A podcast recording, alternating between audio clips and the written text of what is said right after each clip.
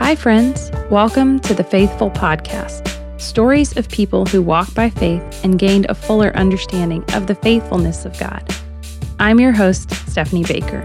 My guest for this episode is Amy Watson. Amy is an author and she owns her own business where she works with restaurants. Amy recently started a powerful podcast called Wednesdays with Watson, where she shares about the trauma that she endured and how Jesus is filling her with hope and bringing healing to her life. God has done amazing things in her life, and I am so excited for you to hear all about it. So here is my interview with Amy Watson.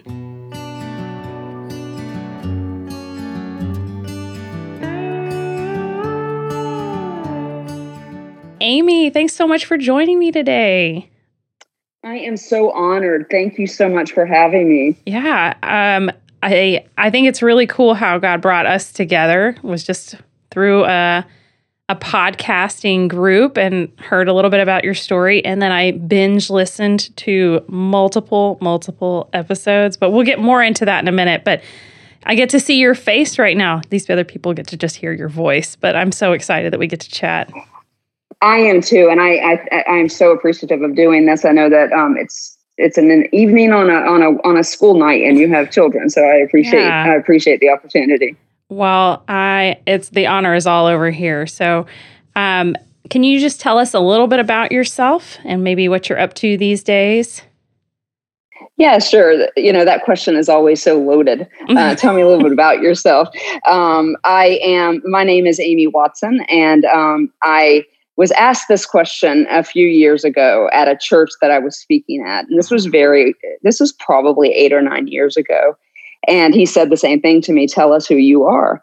And normally I would have said, my name is Amy Watson. And I would have listed some accolades and some degrees and some things that I do. And, you know, things that identify us as, as we grow up in life. Mm-hmm. Um, but instead what I said to him and what I will say to you is my name is Amy Watson. And I am the precious daughter of the Most High God. Amen. And I want that to be my identity. And I don't want the sum of the parts of my story that you guys will hear today to overshadow that. Because I do believe that He continues to make all things new. Mm. Um, but these days, to answer that question, I am trying to capture some lightning in a bottle um, in terms of some things that the Lord is doing. Um, and so, but I have, but, but the practical answer to your question is I am a long-term, a, a, really a career entrepreneur. Okay. I have owned my own business for twenty-six years. I, um, taught high school and college for two years. Um, and, um, I am in the middle of writing a memoir, which mm-hmm. includes my story of what I call ridiculous hope, faith, hope, and all of its cousins. Um, and, uh, I like that. you know, just. Yeah, thank you. Just yeah. dishing out hope and uh, talking about the star of the story and, um, you know, like everybody else, living that Q life here in twenty twenty. Mm. Well, can you tell us how you came to know Jesus? You know, when you sent me uh, the, the the prep for this, I thought to myself, you know, I have not been asked this question in a long time. How did I get to come to know Jesus? And so in preparation for this interview, I I obviously know how I came to know Jesus, but I wanted to talk a little bit about how He just comes to hunt us down when uh, because He first loves us, and I was hunted down. I was a a child being brought up in uh, the throes of of the the very bad neighborhood in in Jacksonville, Florida. And um, did not have parents for the most part. I mean, we, I had parents in my house, but but they were not parental. Mm-hmm. And so we were always somewhere else. And um, one time I was at a friend's house and um, some people knocked on the door and we opened the door and there was a man and lady standing there with a bag of candy. And they said, we're Brother Don and Sister Mary Lou because that's what we did in those days. Yeah. Um, some parts of the country still do that. Mm-hmm. Um, we've got candy. Do you want to go to church? Wow. And different um, I, day and age, like, right? one hundred percent. Yeah. I mean, it, and, and so then the next day, first of all, they gave me the candy. I didn't worry about it, the candy. And, mm-hmm. and secondly, I got on that school bus the next day and, and, and went to church. And um, a lot of people in that church invested in me mm. um, and in my life. Uh, what I, will often refer to myself, I don't believe this, but as a throwaway kid mm. uh, whose parents didn't care. Uh, they did care. And yeah. so lots of Sunday afternoon naps and lunches and stuff like that. But I came to know the Lord um, because they came and knocked on our door. Um, and I had been uh, so abused by the time they got to me. Uh, my mom locked us in a room. Uh, we were, my sister and I were both Uh, in the care of two very well-known serial killers. Um, and oh so gosh. The church, when I say that Jesus came to hunt me down, and, it, you know, most people would say that a story like mine, even what I just told you, there's mm-hmm. no way that I should be able to know and love a sovereign God.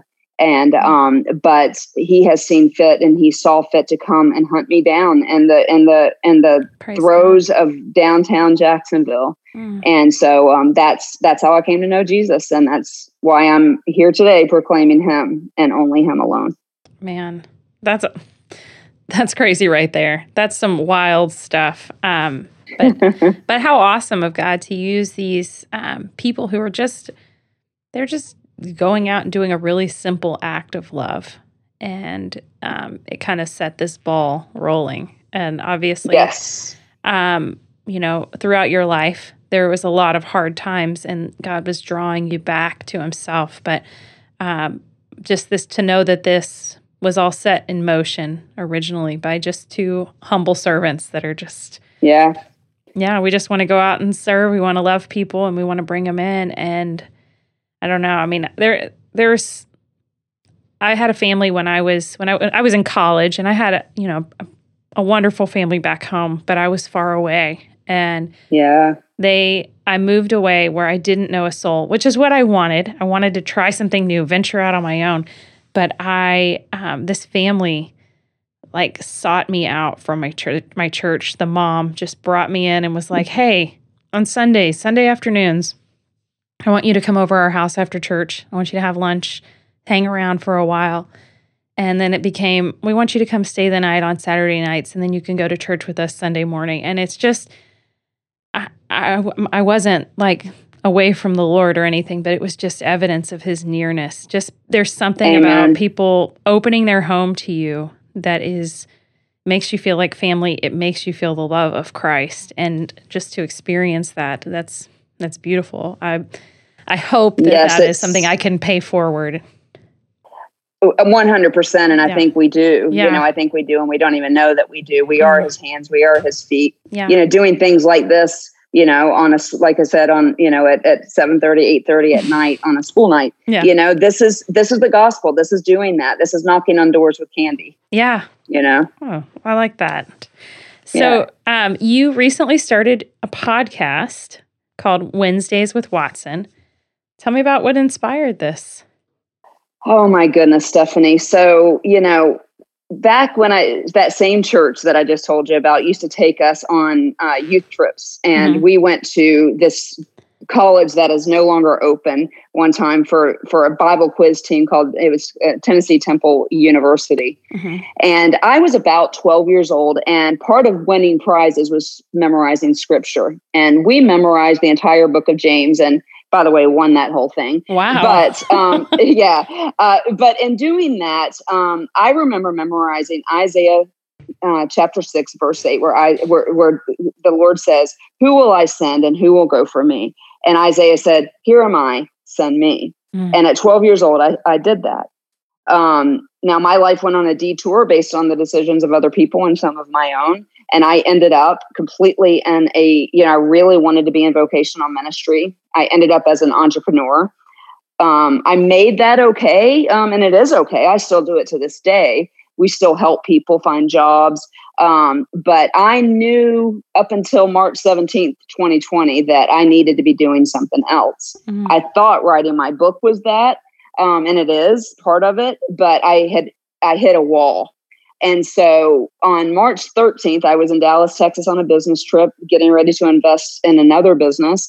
And we were just watching the news and just watching things shut down systematically across the country. Mm-hmm. Well, my business is recruiting restaurant managers. Oh, and so you can imagine why I knew that we were going to be severely impacted. Well, to make a long story short, we were shut down mm-hmm. um, for a long time. And I remembered that verse and that question of the Lord, who will I send and who will go for us? And so then I said, send me.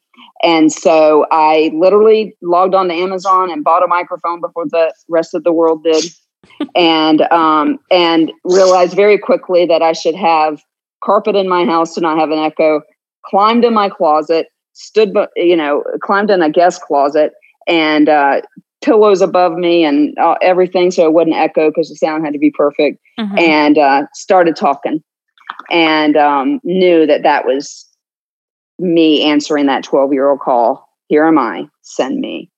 And, the, the, you know, I, I'm a survivor of thirty-five years of trauma, um, really probably more than that. Um, but I ended up during during the, the the quarantine had to let go of every single one of the people that worked for me. Mm-hmm. Uh, one of the hardest days of my life. And so there's been so much healing in that closet and recording that podcast.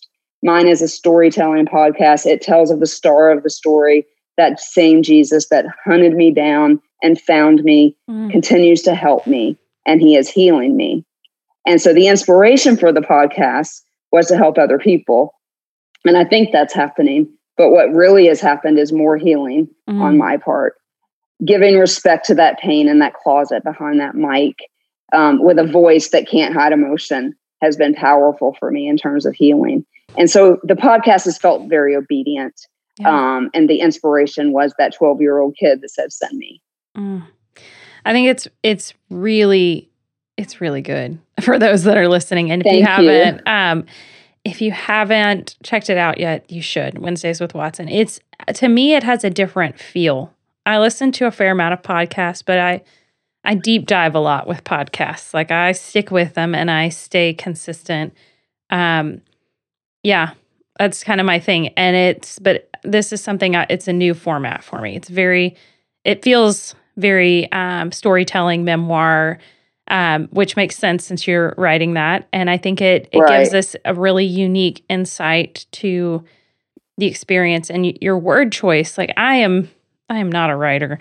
Um, I, I, I like speaking to people. I like, you know, having conversations, but the, I think your, your word choice that you use is very powerful. It doesn't feel, it's powerful without feeling stuffy. Like, it, it doesn't feel like you're, you're reading a book, it, but it, you can tell, I could tell you were an author very early on just by the well, style of it. Yeah. Well, thank you. You know, I think there's so much power to words. Yeah. And um, and we're all gifted differently. And um, and I've always loved words, even since I was just a little kid. I was writing stories. Um, and so, um, but I really believe that when I climb into that closet after having typed stuff on my you know, on my laptop, the, the words aren't mine. Sometimes I listen to them and I'm like, who was that? You yeah. know? And so, so I'm grateful for him going uh, and, and before me. But um. But it is a storytelling podcast. It is authentic. It is raw. It is real. Mm-hmm. Um, I don't hold back. Um, I am honest. Uh, some of some of the stuff that I talk about on there, um, they can't see us, but I can't even look you in the eye when I talk yeah. about it. But um, is some some some side effects of, of of the trauma that aren't that I'm not proud of, mm-hmm. but is important enough. Again, in that Isaiah six eight answering send me that people need to hear. And so my my hope for the podcast is that they hear that that authenticity in my that, that is in my heart come out of my voice, and I don't try to hide the emotion. And so I think that's what's been well received um, by the audience. Um, and so um, it's it's been a really neat experience, and the Lord continues to even heal my heart through it and stop the writer's block. Because the other inspiration for the podcast was I was in a fetal position on my couch after my business shut down, watching the news, hoping for whatever money they were going to give us. Mm-hmm. And, um, and, but, and I, so I couldn't write. And mm-hmm. so a lot of what you're hearing on the podcast is probably would end up on a keyboard somewhere in a book somewhere, but it's, but, but instead I'm audibly using my voice, which is giving it some power for sure. Oh, that's awesome. Um, I, I think that the, the storytelling aspect of it is, it, it gets you hooked. Um, It mm-hmm. it's very um, you know, you like you like to leave with a cliffhanger, and I think that's that's really that's really awesome. So um and I we were talking before we started recording about how it's weird to kind of like bare your soul to folks that, you know, you know, it's important yes. for them, and you know that it's, it's, you know, bringing healing, but uh, that, uh, does that, you know, the gravity of that, how does that sit, sit on you, the thought of... It's people? so interesting that, yeah, it's so interesting that you ask me that question, because my podcast drops on Wednesdays, um, hence the Wednesdays, but mm-hmm. every other Wednesday. Yeah. And Tuesday, Tuesday night, I might, I may as well just plan on not sleeping mm. because the gravity of the subject matter and the gravity of the story and the gravity of the responsibility absolutely weighs heavily on me. Mm. And people reaching out. I'm a survivor of domestic violence, you know, so lots of domestic violence survivors, lots of survivors of childhood,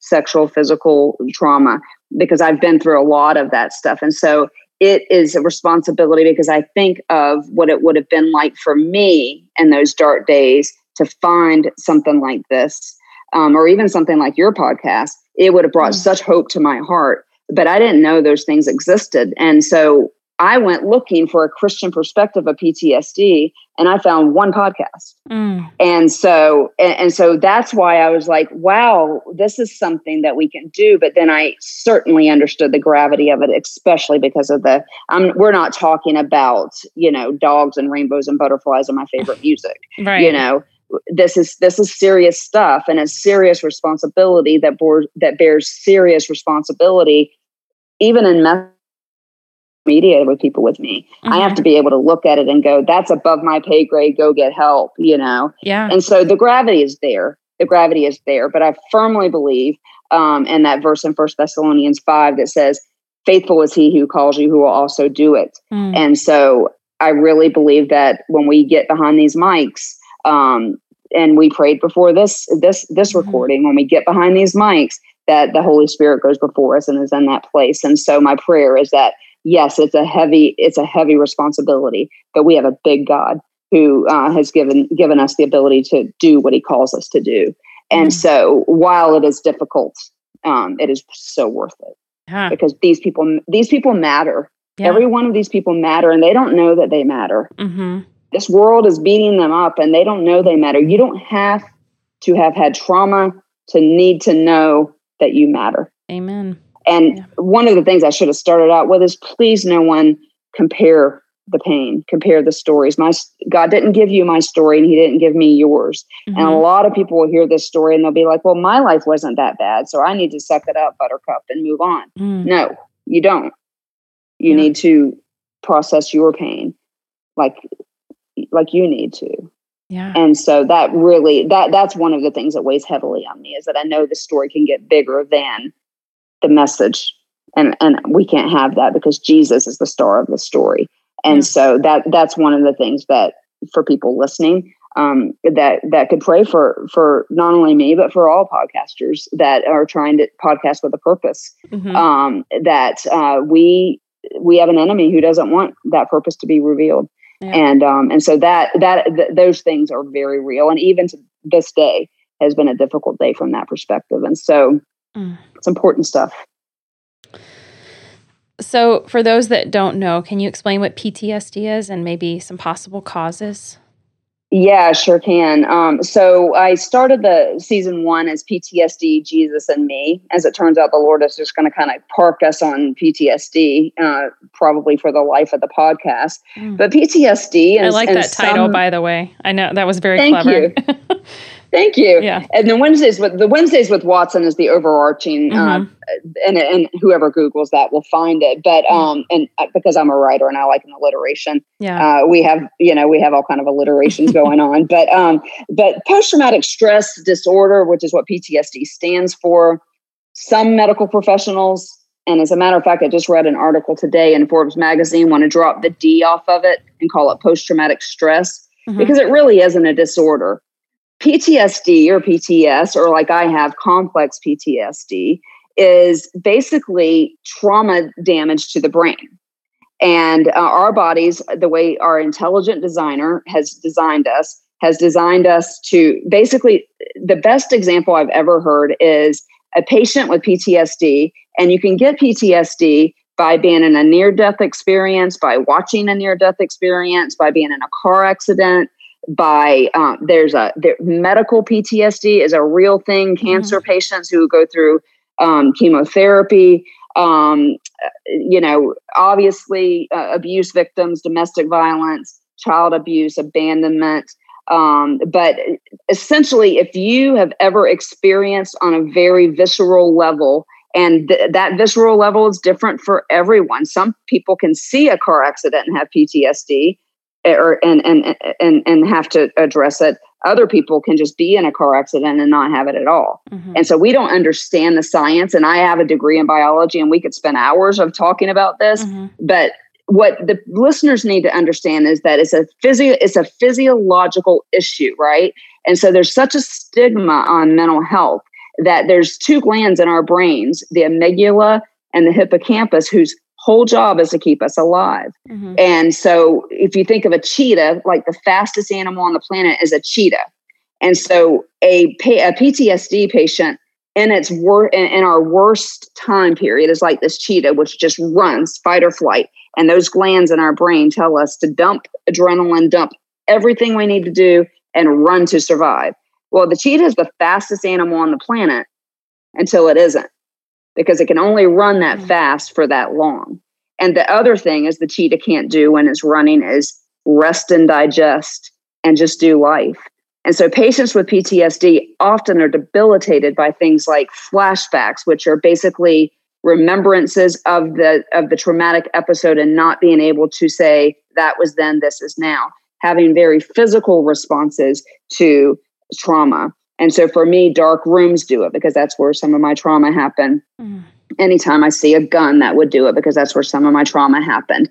And so, but the good news is, is there's such hope and in treatments for P T S D, whether they be medicinal Um, or in counseling, which both of those things have been part of my story. But essentially, my real concern, Stephanie, is that coming out of twenty twenty, we have only just begun to see this, the spoils of war, if you will, of this pandemic, mm-hmm. because so many people are going to be suffering from either proper P T S D or anxiety, depression, all of those things, because right. we are in unprecedented times. And so I want the listeners to understand that if you just do a simple Google search on what P T S D is, there's a little quiz there that you can take. Mm-hmm. And it's real important to know, because when I knew, then I then I had an uh, the enemy that I could fight. Mm-hmm. And so um, and so that's in short what P T S D is. It can get very scientific, but it is essentially classified as a mental uh, a mental um, illness, a mental disorder, if you will. But really, most people that get P T S D, any normal person would have those those those struggles after having survived whatever trauma or event. Uh, medical P T S D is very real right now, um, and that's a very new and on the scene, and kind of some exciting um, research going into that. That people that have been very ill, parents who have had children who have been very ill, p- parents who have had premature children who spent weeks and months in the N I C U, all of these things bring on P T S D. It doesn't need to be um, trauma like I have, mm. abuse and, and and and things like that. Some pretty normal stuff that happen in everyday life uh, can bring this to anybody, and that's really important for us to all understand. Yeah, that's that's really interesting. That's um, I think there's. I mean, I'm, I'm a teacher now, but my background is in nursing, and we. You know, we study a lot about um, different men- mental illnesses or different conditions that people might deal with. And I think P T S D, it, I don't even know when it first started becoming like a thing we yeah. were aware of. I'm I'm guessing, I feel like it would have been like after you Vietnam know, or something like that. Yeah, it was it was one of the wars, definitely Vietnam for sure. Yeah. I'm not sure when, the, I, I, I want to say it was one of the world wars oh, when okay. they actually called it shell shock. Oh, okay. And then and then the Vietnam era, I think, is when they gave it this yeah. name. Um, but yeah, when you hear shell shock, when the men came back shell shocked and okay. just kind of dazed and confused, we think that what they were identifying even that early was P T S D, but it wasn't until Vietnam, which was provided, you know, millions of significant opportunities for P T S D to, to mm-hmm. raise its ugly head. And they weren't supported when they came back. And so I do believe that it kind of came on the scene in terms of we were talking about it all the time, about that time for yeah. sure. Oh, man. Yeah. But how exciting for folks that um, are dealing with it now, that there is so much more available and that it's so much, yes. it's still not easy to talk about, but it's so much more um, accepted, I guess. It feels like it's, yes. it's becoming more and more, well, just mental illnesses are um, different conditions that you might, you know, go to counseling for, or you might go to a medical professional for, are becoming much more Um, yeah, talked about. And so I think that's that's really hopeful and really, really encouraging for folks that are dealing with that. And like you said, everybody's trauma is different and everybody's um, way that they've coped with that is different. But um, I hope that folks listen to your story and that they are um, encouraged by that. And I'm sure they will be. Um, one of the things you talk, you just mentioned it, and you talk about it throughout your podcast, is that Jesus, um, you talk about Jesus being the star of your story. Can you explain what you mean by that? Yeah, you know, that was really kind of an off-the-cuff thing that I did that has stuck. Um, mm-hmm. it, it tends to be the thing that I get asked the most, like, tell me about that. Mm-hmm. Um, and I, so I've been thinking about it a lot, but he is the You know, I think of that little ten-year-old kid that opened the door to get that candy, and everything and every gap that he sent people to stand in from that time until now. And I don't know how I can't highlight him. Mm-hmm. I was trying to think of a way to answer this question that would kind of everyone of every age would understand. Um, but I couldn't come up with a good example, but it would be a little bit like, um, you know, telling The, you know, telling the, the a story of with the greatest, you know, actually what actually came to my mind, which is really the same question, is mm-hmm. is Aslan and the Chronicles of Narnia. Right. Um, but I, I just, that question is is is is a good one, because I cannot be here without him. I would not be alive without him, without his, he, you know, we are promised in Revelation, I believe it's chapter twenty-one, don't quote me on that, that we are promised that all things will become new. And that is because the star of my story and yours and to our listeners died on a cross so that we could have access to him, mm-hmm. and we could have access to his mercy and to his grace. And we were left the Holy Spirit for our comfort. Um, but there's no way to tell this story. This trying to tell the story without the star of the story would be like trying to tell Top Gun without Maverick. Of course. And so, um, I, you know, I, and here's the thing for people listening and people that may go listen to my podcast is I don't understand him. Mm. Um, I, a lot of people come to me and say, how can you call him the star of your story when the stories you're telling are atrocious? If he's God, why, if he's the star of your story, why do those things happen? Mm. And I always look at them and say, I can't answer that question for you. Um, I do have questions, and usually I'm, I'm talking to people who don't believe in God. I do have questions, and you have questions too. But as my pastor says, I like my questions better than yours, mm. because at night I lay my head down on the sovereignty of God. I can't wrap my head around why he does what he does or why he allows what he allows, but I know that he walks us through it. And I'm sitting here talking to you tonight because of him. And so to leave him out of it and to not highlight him would be, would be, so irresponsible. And one day I would stand before him and answer for that. But he absolutely is the star of my story. And it is my honor to highlight him for sure, because he is healing me. He hunted me down. He is helping me, and he is healing me. And that's this. And guess what, guys, he's your Jesus too. Yeah. He's your star too. Mm. Praise God for that. Um, another recurring theme that we see a lot in your podcast is, you mentioned, it seems like every episode it comes up, the three C's of church, community, and trauma-informed counseling. Um, can you speak to why these were so important as you struggled uh, maybe with finding your value after leaving your now ex-husband?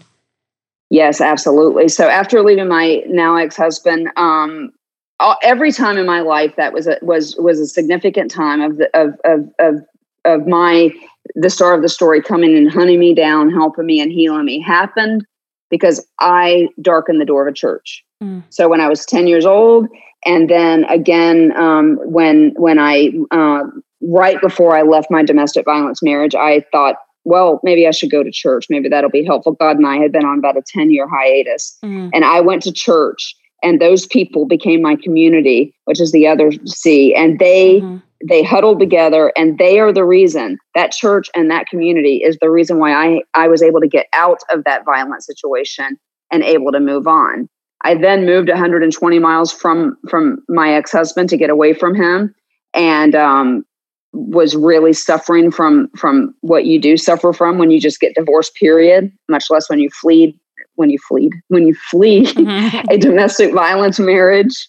Um, and so I was in that, I was in my new town for about two weeks before I landed at another church mm. and sat in the back by myself. And the next Wednesday, because, you know, the way I was brought up, we were at church on Sunday morning and Sunday night and Wednesday night and nice. Thursday we did something and Saturday we did something. And so I knew a that this church dinner. would have something. Yeah, that's right. Potluck dinner, soul winning, yeah. youth group. I mean, they, you know, mm-hmm. they, they kept us out of trouble. Um, but, um, and so I knew church was, uh, you know, church had always been re- really important, and it, and it brought that, that community to me, but more, and, and it highlighted the star of the story too. Right. And so they did community with me. It's the only place that I've ever found life. Uh, three different times that I can tell you: the time when I was ten, the time, um, you know, when I got right before I left him, and the time when I did leave him, um, I went back to church, and those three churches loved me back to life. And as a matter of fact, at the end of September, I will be speaking at one at, at the church in Clearwater on P T S D. Wow. Um, and so um, there's just there's no way to do this life without the three C's. Um, you know, a lot of people listening will say, "Well, I don't have a community, or I don't have a church, and or, or maybe I don't even believe in the star of your story." I still say to you that your community is the only way to get you um, anywhere near healing, period. You cannot do it by yourself. You think you can do it by yourself, but you can't do it by yourself. So if you don't go to church, get into a community, find a friend, find somebody that you can talk to, not about this necessarily, but somebody that will keep you accountable, because you are probably got some other things that you need to be accountable for. I always say, make sure your community looks a lot like accountability. Mm. And then as far as the trauma-informed counseling, I understand the financial difficulty in that. I also understand the stigma in counseling, mm-hmm. especially, unfortunately, in the church. And that makes me really sad. Mm-hmm. I think the church has done a better job with it. Um, but I think that we need to, you know, a lot of a lot of churches do have counseling as part of their their ministry. A lot of times it's free. Um, if you would like to have anyone, any of your listeners who are like, you know what, I'm serious about this, I would like counseling. I have a couple friends that do some pro bono stuff, but wow. counseling for me was the was the game changer. Mm-hmm. Now, my my counselor is not pro bono, but uh, but counseling was the game changer mm-hmm. because I was safe there, and we and, and I was willing to use some cutting edge treatments that also were shrouded in the Holy Spirit and the presence of the Lord, and again mm-hmm. inviting the star of the story in there. And because of that, a lot of my P T S D has literally been healed. Mm. And the reason why I can say that is because I had an M R I on my brain for an unrelated reason. I had nine lesions on my brain. Mm. And they were like, that's just stuff that happens as you get older. And I, I thought to myself, I know exactly what it is, because I know that trauma physically damages the brain. Right. And um, I asked them if I, they said, we need to repeat the M R I in six months. And six months later, five of them had disappeared wow. from counseling. And so what I would say to you is, for those of you who don't believe in the star of the story, find yourself a community. Mm-hmm. Uh, for those of you who know the star of the story um, is your only hope, get in church if you're not in church, and um, and look into counseling in any way you can. Uh, I, you know, I don't know a lot. I, I have, I do know somebody that would probably provide some pro bono, um, mm-hmm. but it would not be a lot. But counseling is important. Yeah. Even if it's just your, even if it's somebody that you really trust, like your pastor's wife, or, and I'm speaking primarily to women, because let's be real, that's probably who's listening. Mm-hmm. Um, your pastor's wife, or your, pa- if you're a male, your pastor, um, your youth pastor, um, or your youth pastor's wife, or somebody you trust mm-hmm. that, um, that, that can serve in that form of counseling. So you're not keeping it all inside, because that's just yeah. going to cause damage down the road. Mm. Yeah, I think it's, um, I mean, counselors, I, I love counseling. I, we, you know, at various points, I don't think I went really as a kid. I don't remember ever needing, uh, needing counseling or knowing much about it as a child. But as an adult, I married into a family that was you know, there's counselors, there's psychiatrists, there's, my husband has a degree in Christianity and psychology. Counseling was super important. And I, um, and I always, you know, tell people how important it is. And I know it's, it's a financial burden in a lot of ways. And I, I get that. And like you said, there yeah. are people you can seek out. Some people do like a sliding scale. Some folks right. do. Uh, yeah, some pro bono work, and, um, you know, churches are a part of that. But it, and I would encourage, uh, you know, and and we'll, we'll I'm embarrassingly, as Annie Downs says, I'm embarrassingly easy to find on social media. Yeah. Um, but yeah, have have have folks reach out to me, and I will sure. do what I can. Yeah. Um, but it is it, it is counseling is so important. Mm-hmm. Um, I am still in counseling every every other week, mm-hmm. um, and it is the only reason. Not the only reason, obviously the star of the story is, is the reason why I'm here, but um, I am living in health and in, and growing and continuing to heal because of these three C's. And just spoiler alert, you'll hear them on every episode. Yeah. uh, is the uh, every other week counseling in correlation with your podcast? Is that? That's so funny that you would ask that. I feel like I have met my people. Uh, yes, it, abso- it absolutely is, because I send him the raw file um, the day of my counseling session. Mm. And I do that for a couple reasons. I first make sure that it's not heresy and that I'm not wrong on the science of it. Yeah. But then I also want him to hear hear what's coming out. And boy, has there been some healing mm. from talking in that closet behind that mic, for sure. um, uh, that's awesome. I'm I'm so thankful. We have a really awesome counselor that um, basically everybody in my family has seen at some point. Just a wonderful, wonderful man. Yeah. And um, I think about like just all that we've been through with him, and he's he's a good friend of ours too. And so that's another another layer. But he's just like this vault that you can chat right. about. And I, God bless the counselors that that are willing Amen. to go they into got, that they, deep stuff and still love you afterward. It's so true. It's so true. It's so hard. Yeah. And uh, I don't know how they do it all day, every day. I'm an empath, you know, oh, yeah. solid number two, solid number two on the Enneagram scale mm-hmm. or whatever the thing is called. Yeah. And um, I have to be careful because I will take on the world's problems, or at least think I can. Oh, and yeah. so having that outlet is so important. I think mm-hmm. it's important, important if you've never had a single shred of trauma in your life. I think mm-hmm. it's important to have somewhere safe to talk to. Yeah. Um, So, Amy, what helps you to remain faithful in the hard times? Oh, yeah. This question, this question sent me to my knees, because mm-hmm. it there have been hard times, especially when the face of logic is, is coming to us and saying, how do you believe in a God that would put you through that, or that would allow that? And And so I did have a time when I had a crisis of faith. And one of my favorite stories in the Bible, and it's I, I believe it's in all four Gospels, it's certainly in the Gospel of John, but it is about the story when John the Baptist was in prison on the island mm. and Jesus was in ministry with his twelve buddies. Mm-hmm. And every now and then one of his buddies would go pay John the Baptist a visit in prison. And John the Baptist was kind of getting upset because he was hearing about all the, the miracles that Jesus was performing, and he's sitting in prison. Mm-hmm. And he, and and he, and the, and so John the Baptist says to the disciples, "Well, can you give him a message for me, please?" "Sure, John, we can do that."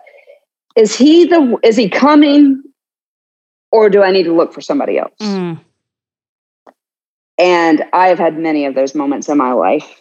And the reason why I can remain faithful to Jesus in the hard times, although that is definitely up for debate whether I've remained faithful, but the reason why today I can still proclaim him this as a star of my story is because he is the star of the story. Mm-hmm. He has been faithful to me. Um, but in my own John the Baptist crisis of faith moment, he made himself abundantly clear to me.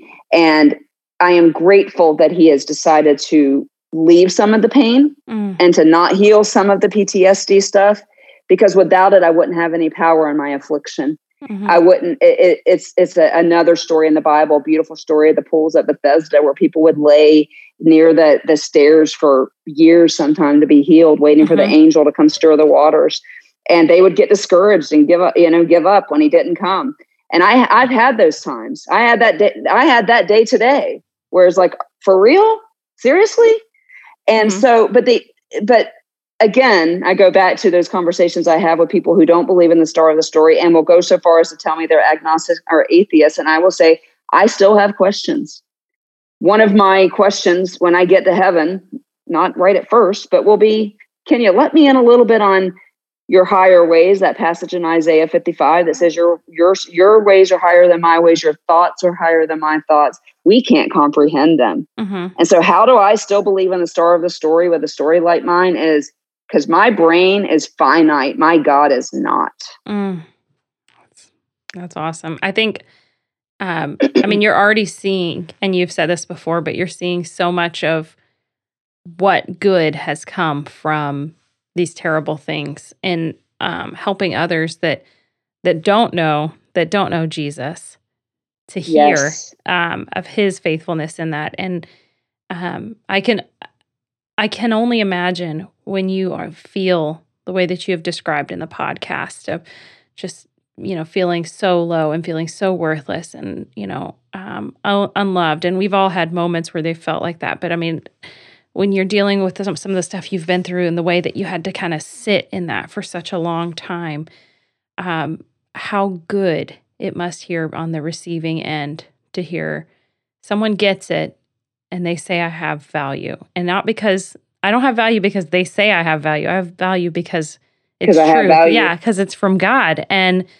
um, and yeah, I mean, just these small, simple words sometimes bring so much healing and they bring so much hope. And um yes. I mean, yeah, words are so pa- words are so powerful. And somebody told me one time I was worth fighting for, mm, and so I, I love that. So I started fight. So I started fighting too, and um and people do matter, and um and, and they're so loved and so cherished, and and and that's what I want people to know. Mm. There is part of this parts of my story that I'll always keep close to my heart, and I will respect that pain, and that'll be a, a sweet commune between Jesus and me.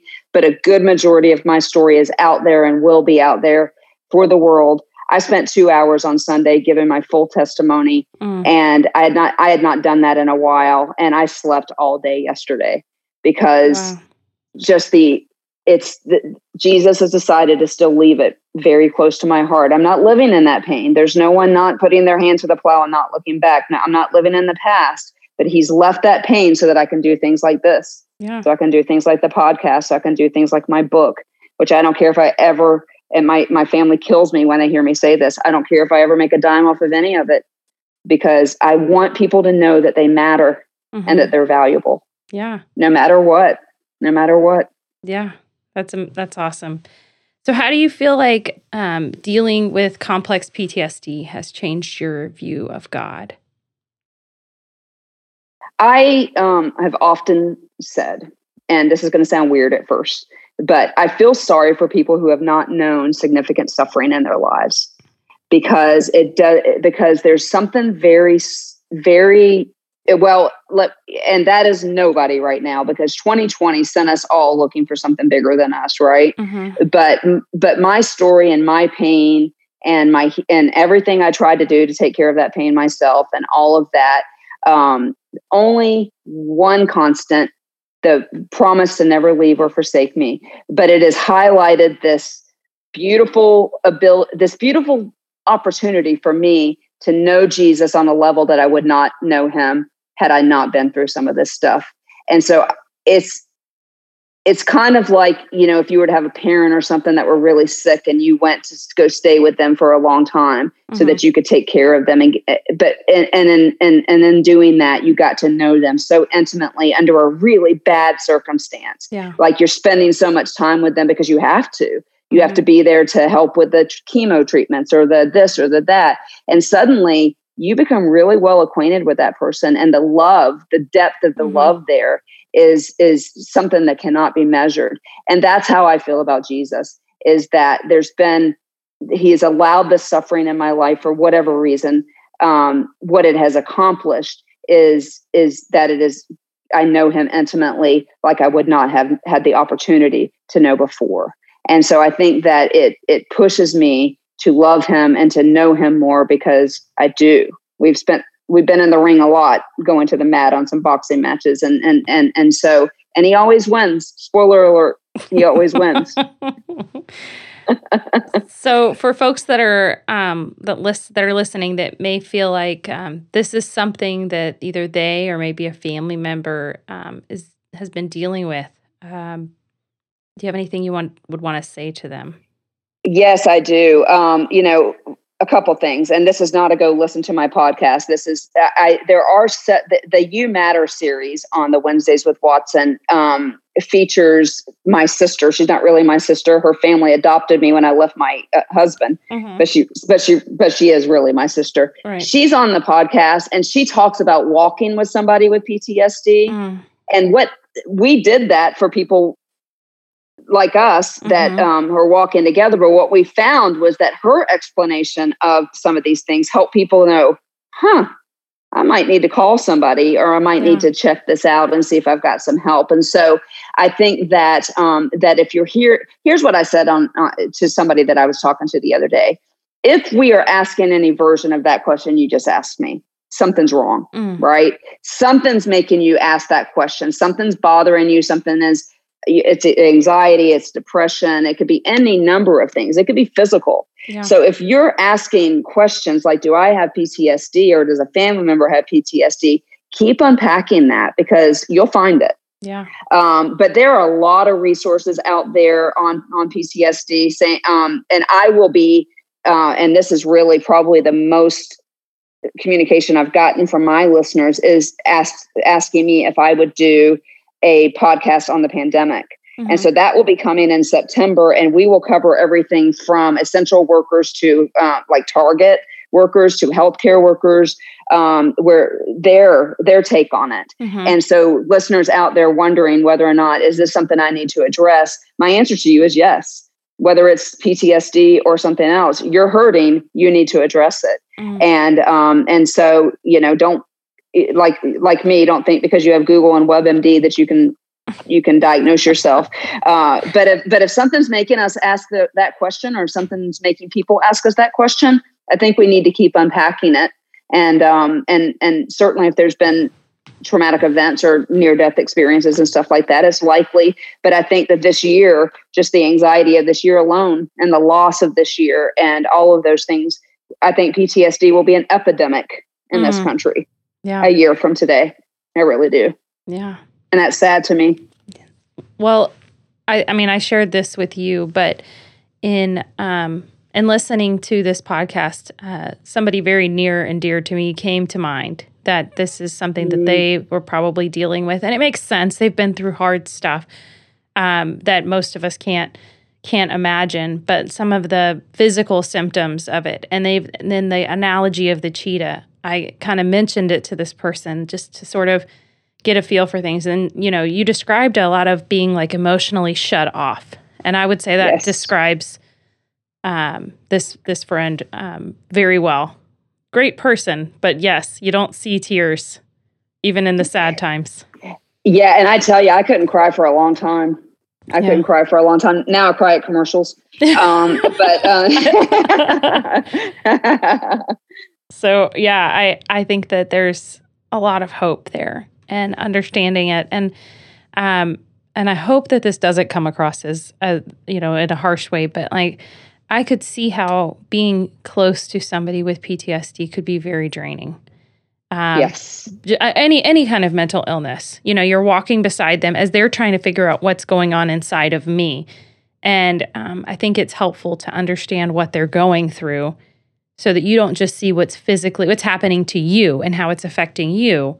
You start to understanding it and understand it through their eyes. So I, I think that it, it is, it is draining, and I'm so grateful. And, you know, going back to that community, I would not be talking to you without people that walked with me. Mm-hmm. And yeah, you know, I, I've, I've heard it used as an analogy of, and I, and I said this on one of the podcasts of if you're hiking, two of you are hiking and you both have backpacks, one of you is struggling. And so you carry their rocks for a little while, just a little while, mm-hmm. until you can help them either get help to carry their rocks and some like a counselor or a doctor.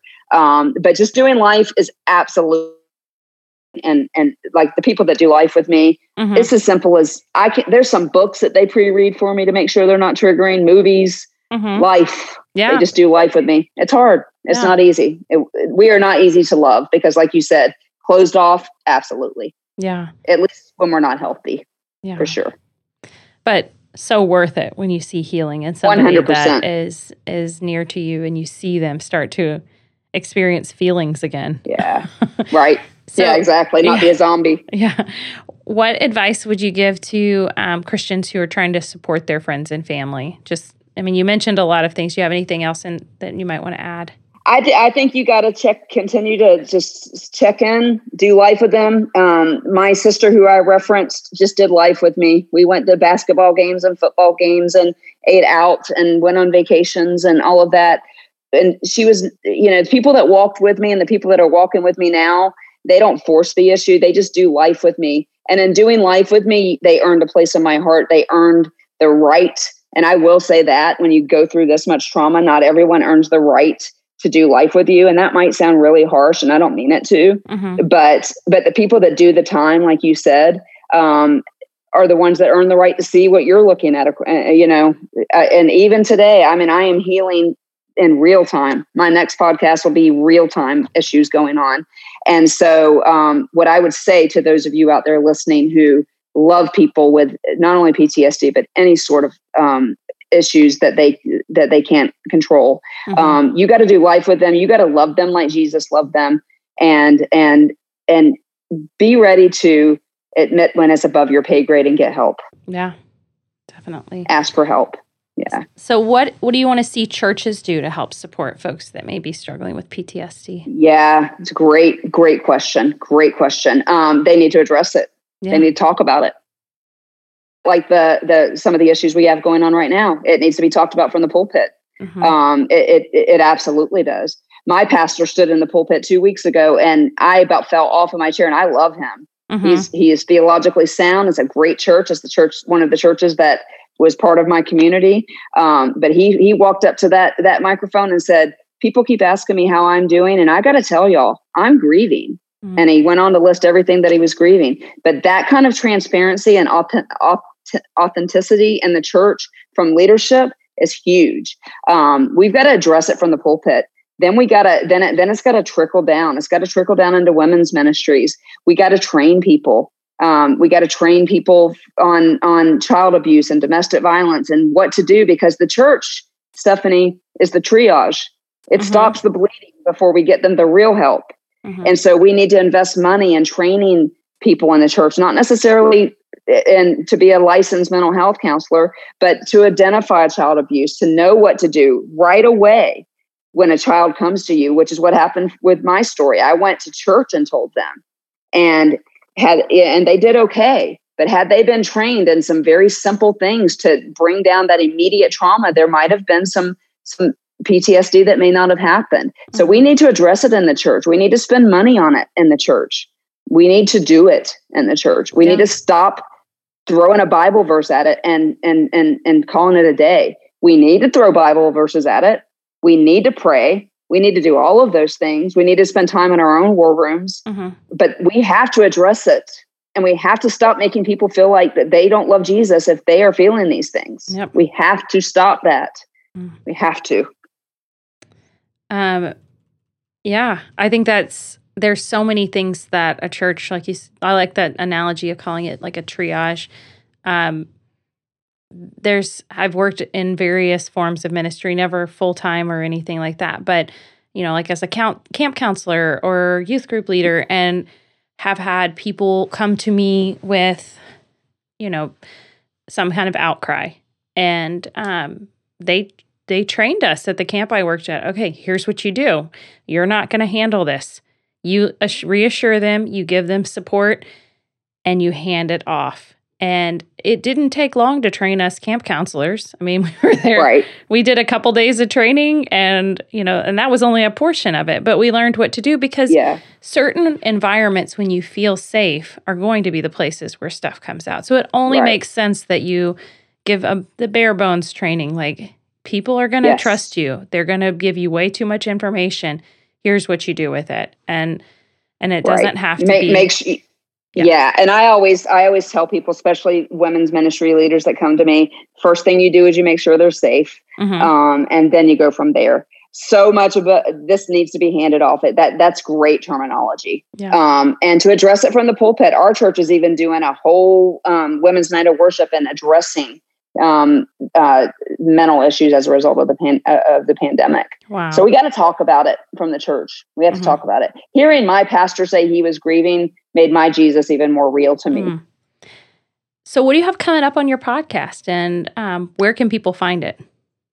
So people can find it everywhere, embarrassingly. Mm-hmm. Um, it, it is uh, the easiest, probably the easiest place to tell you to pick your platform is my website, which is Amy Watson, just like it sounds, A M Y, because my mom was not that cool. Watson, W A T S O N, at, uh, excuse me, author. So Amy Watson Author dot com. And you can pick your platform. Uh, it is on every streaming service. It is called Wednesdays with Watson. Uh, coming up next, uh, as a matter of fact, I'll be recording this one tomorrow, is um, going to be a difficult one. Yeah. Um, we are going to end our um, You Matter series and the side effects of post-traumatic stress disorder, as we've talked about some of those things in my own life. The last one was substance abuse. This one is a, is is on a significant eating disorder mm. um, that came only a couple years ago, and that even as of today, I am struggling with. Mm-hmm. And so what it's forced what it's forced me to do is get into the word and really, really take care of myself like I matter, to the point, Stephanie, where I have been so under attack after doing that, that I took a, I, I called it a Sharpie the other day, and somebody mm-hmm. looked at me with their eyes big, a uh, dry erase marker, mm-hmm. and wrote on my bath, my bathroom mirror, "You matter too." Mm. And then, and, and so I'll be talking about the very real time struggle with my eating disorder. And then in September, we will have the, um, the One Pandemic podcast. I will finally have uh, uh, Cheryl Rice, who is a good friend of mine and my pastor's wife, come on and talk about ministering to those with P T S D, mm-hmm. and then the, fina- the finale of this first season. And then I will be taking November and December off, because for those of you who listen to podcasts, y'all just need to know that what Stephanie does and what I am attempting to do is exhausting and draining. And so I'm going to take a couple months off probably and write um, and uh, hopefully get that manuscript to my agent and see what the Lord does. Yeah. But the podcast will continue, and we'll continue to address P T S D for sure. Oh, that's exciting. I, I, yeah. I mean, I really appreciate your, your brutal honesty. I think that's um, so refreshing. Because, well, thank you. Yeah, I think a lot of people share struggles that they dealt with years ago, and they're comfortable sharing with that, or certain kinds of struggles are okay to share about, but not what I'm going through right now. That's, right now. Yeah, that seems to be off limits to a lot of Christians that um, either pastors or speakers in different ways, but I think it's it's super important for us to hear and to know I that, agree. Yeah, you don't arrive. It's, it's a journey. Yeah. So. I one hundred percent agree. Yeah. So changing gears, um, just some fun stuff. So what is something that you're not very good at? I am not very good at winning the battle against gravity. Okay. I have other gifts. I have other gifts, as I say. Um, almost a year ago, I fell in a bathroom, and this is just another Amy Watson day falling. Like, yeah. I just can't be bothered with paying attention where I'm walking, mm-hmm. and uh, fell and broke my arm. And oh so gravity gosh. is not my, yeah, gravity wow. is not my friend. I'm not very good at gravity. I'm not very good at sports, um, although I love sports, and I am, you know, right behind all the other important things in this world. I'm praying that we keep football. Yeah. Um, and I, and I love, and I love music. Mm-hmm. Uh, music is my, but I can't sing. Um, so yeah, you know, I, I, um, I'm trying to keep it light. I'm not doing a great job of that during this time. This podcast is really important to me. Um, yeah. And so I'm either thinking about it or doing it at the moment. But I am, but, but, but, uh, but yeah, trying, trying to, trying to laugh at myself with stuff that I'm not good at, which is a bunch of stuff. as as is true with most of us. That list is a long list. That's Stephanie, a long a really one. Really long yeah. list. I mean, we all have a million things we're not good at, right? That there's yeah, always exactly. There's always I can always think of something new, and I figure it out all the time. Sometimes I'm like, oh, right. Another thing to add to my list. So one hundred. What is one career you wish you could have? Y- you know, I'm just I can't believe I'm putting this out there for it to be forever. Don't cut this part, because I need to go back and listen to it. Um, I have been praying for vocational ministry, and um, I had an opportunity. This is a very weird opportunity. Um, I was on Instagram one day and I saw Priscilla Shirer live on there. So I was like, mm-hmm. oh, let me just click on it. Make a long story short, she prayed for me over oh, this, wow. over, over my book and over my podcast. But I'd like to, I don't care how I pay my bills as long as I can spend a majority of my time in ministry. Mm. Because I remember that twelve-year-old memorizing that verse and saying to him, send me. Mm. And so that is what I wish I could do full-time, is be in full-time vocational ministry. Yeah. Well, you are definitely in ministry. It's not full-time, but this podcast is out there all the time for folks. And I think in some ways that's, that's a really good word. There's some, in some ways that's, that's even more powerful. It's there and it's on demand, you know, it's ready. For yeah. That, I, you know, that's, that's good for me to hear. Yeah. Uh, not full-time, but all the time. That that's because yeah. I, I certainly can't be out there to speak twenty-four seven, three sixty-five. And so Lord. that's, that's a good way to, that that's a, I'm going to, that, that's a nugget I'm putting away. Thank you. Yeah. Well, it's truth. And I, you know, I always want to encourage people that are doing stuff that's powerful and that matters. So what is something that's changing your life these days? Boy, you know, when you asked this question, I was like, yay, I'm so glad she asked this question because, uh, or when you told me you were going to ask this question, um, I have really, over the last couple of years, really gotten into reading Christian fiction. Oh, okay. Now, yeah. So, so, you know, I remember Christian fiction as, and th- this is, I love the Jeanette O mm-hmm. books, but th- that's how I remembered Christian fiction. And boy, has it evolved over the past several mm. decades. And so um, some people who will never pick up a book, uh, excuse me, a Bible, will pick up a book. Well, there is Christian fiction just loaded um, with the gospel and um, the great storytelling, but yeah. loaded with the gospel, loaded with a faith thread. And so I'm really digging reading books right now. Um, I have an opportunity, quite a few of them are my friends. And so that's, you know, I'm a little bit biased on that, yeah. but, but I love, but I love supporting them. Mm-hmm. Um, it's been nice during the pandemic to have something to take my mind off of it. Um, although it is about to be football season and everybody who follows me on any of my social media will know that I'm watching football. I, uh, even in my bio, I have football as he, football is last in the order of things, but, but I'm just a simple girl who loves, you know, fa- Jesus, family, friends, beach, and football. And football. Um, and yeah. so I, I am a huge Jaguars fan. I need prayer. Mm. Um, but uh, so so that that will bring some light to my my days coming up here pretty soon. I love, love, love football. And mm. so, um, but I love hanging out with my friends. Gonna go to the beach here in a couple of weeks. Um, I live in Florida. You would think I would do that all the time, but that's not the way it works for yeah. those of you who don't live in Florida. um, but yeah, just really trying to trying my best to keep it light and to be a light, you know, um, and neither of those are easy right now. And uh, my business is still very much in peril. Um, and so uh, just, just trying to, trying to just like everybody else on this planet, be like, what's next? You know, I saw this yeah. funny thing that said, I'm not buying a twenty twenty-one planner until I see the trailer, which I just made me laugh. And so I don't even buy, I don't, I don't even buy planners, but I thought that was hilarious. Yeah. And so it's such a lesson for us and, and just, day by day and, and the mercies that are new every morning and not worrying about the one after that. And so it's been a huge lesson for me. I'm such a serious personality for the most part. I mean, I I, I can be fun, mm-hmm. but this pandemic has sent me into mission critical, you know, five-star fires all the time. And mm-hmm. so that was a good question for me to have to answer because it made me go, what do I do for fun? Um, and so, um, but yeah, so just reading a lot and, uh, you know, I love interacting with waiting for my football. That's right. And I don't even know how long because it's so the schedule's so messed up. I think it's another month or something. Mm. Um, but uh, yeah, just chilling. Yeah, basically.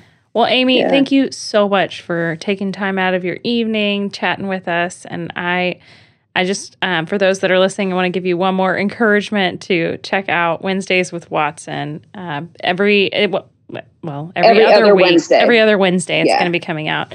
And you can find it on amy watson author dot com. author dot com. Awesome. Yep. Well, thanks well, so much. Well, thank you for having me. Thank you. I love Amy's boldness in sharing things that most people would try to hide. I know that kind of vulnerability is challenging, but it also helps bring healing, and I really appreciate it. Make sure that you check out her podcast, Wednesdays with Watson. You will not be disappointed. And check out my husband Phil Baker's newest album, Babylon. It's available on C D Baby, iTunes, or on phil s baker dot com. And his podcast, Reclaiming the Faith, he just put out a new series of interviews with Phil Patillo on church discipline. It was really helpful and encouraging. Make sure you check out reclaiming the faith dot podbean dot com or Reclaiming the Faith on Apple Podcasts. I really hope you enjoyed today's episode. If you did, please consider leaving me a rating and review on Apple Podcasts. Reviews are so important in helping others find the podcast so that it can be encouraging to them. Thanks again for listening, and remember to stay faithful, friends.